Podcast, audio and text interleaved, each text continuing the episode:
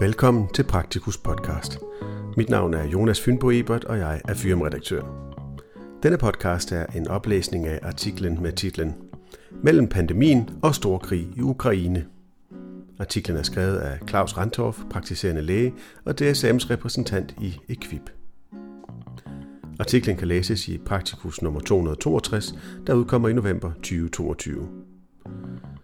Manchetten på artiklen er tema fra Equips repræsentantmøde i Zagreb 22. til 24. september. Artiklens tekst starter her. Equip holder hvert efterår repræsentantmøde i Zagreb, Kroatien.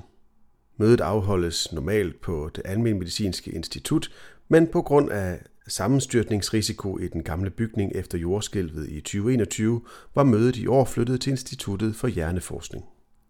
De to hovedtemaer på de tre dage lange møde var Prikov 19-studiet, der undersøger og beskriver, hvorledes almen praksis i de europæiske lande blev påvirket af coronapandemien, og hvorledes almen praksis i Ukraine fungerer under krigen.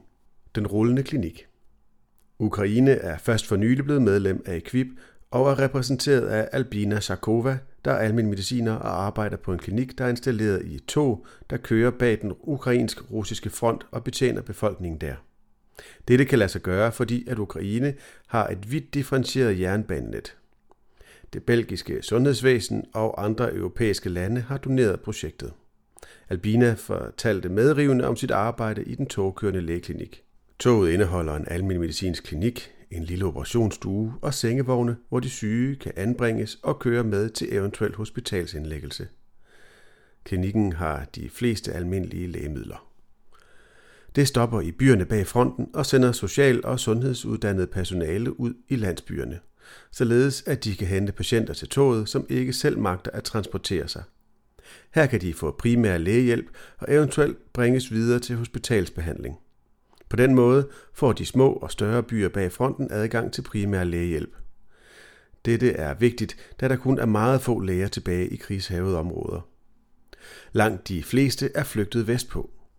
De fleste fungerende hospitaler ligger i Lviv, helt vestpå i Ukraine. Derfor skal de mere behandlingskrævende patienter transporteres hertil med tog for at blive behandlet. Dette har vist sig at give et uforudset problem.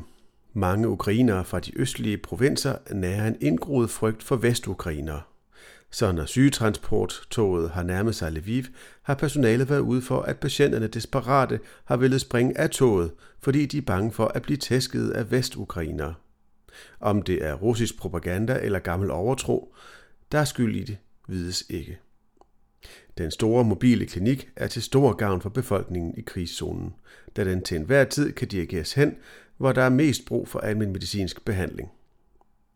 Prikov-19-studiet Equip har initieret en videnskabelig undersøgelse af, hvorledes almen praksis i Europa blev påvirket af coronapandemien. I alt 38 europæiske lande deltager, heriblandt Danmark.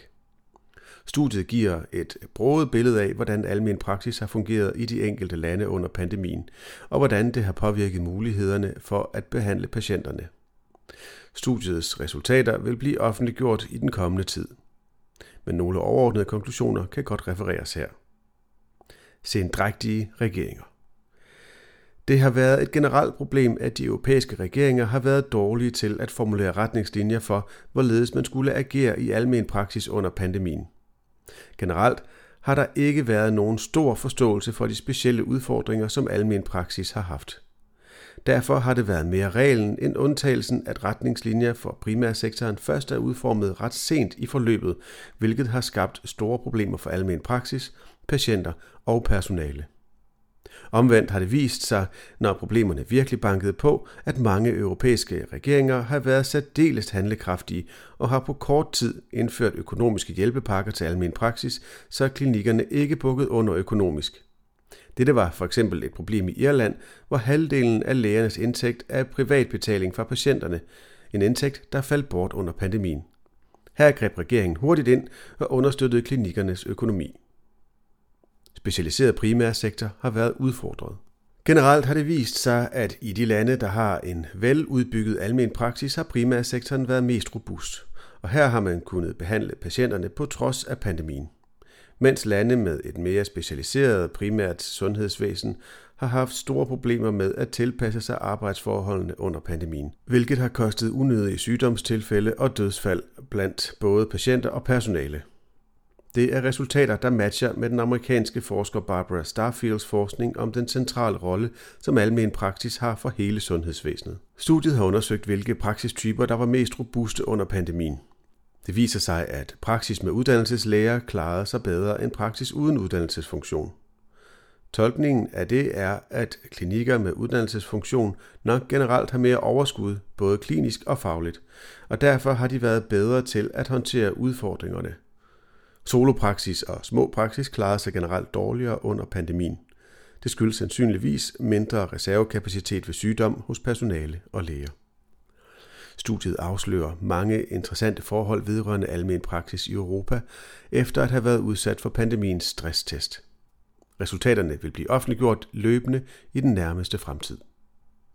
Almen praksis i Europa Almen praksis er under pres i flere af medlemslandene.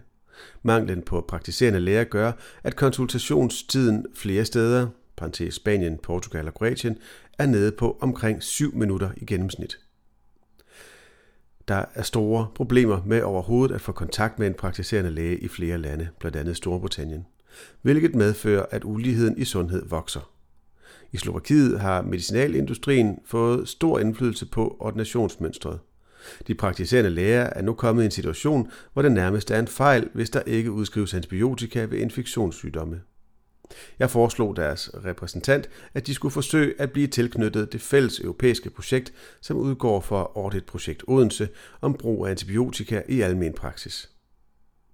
Fra vores egen verden. Organisationen har mistet nogle medlemmer under covid-pandemien, hvilket ikke er godt for økonomien. For at få flere medlemmer vil man forsøge at modernisere hjemmesiden og gøre opbygningen af arbejdsgrupperne mere overskuelig i fremtiden. Artiklens tekst slutter her. Artiklen kan som nævnt læses i Praktikus nummer 262, der udkommer i november 2022.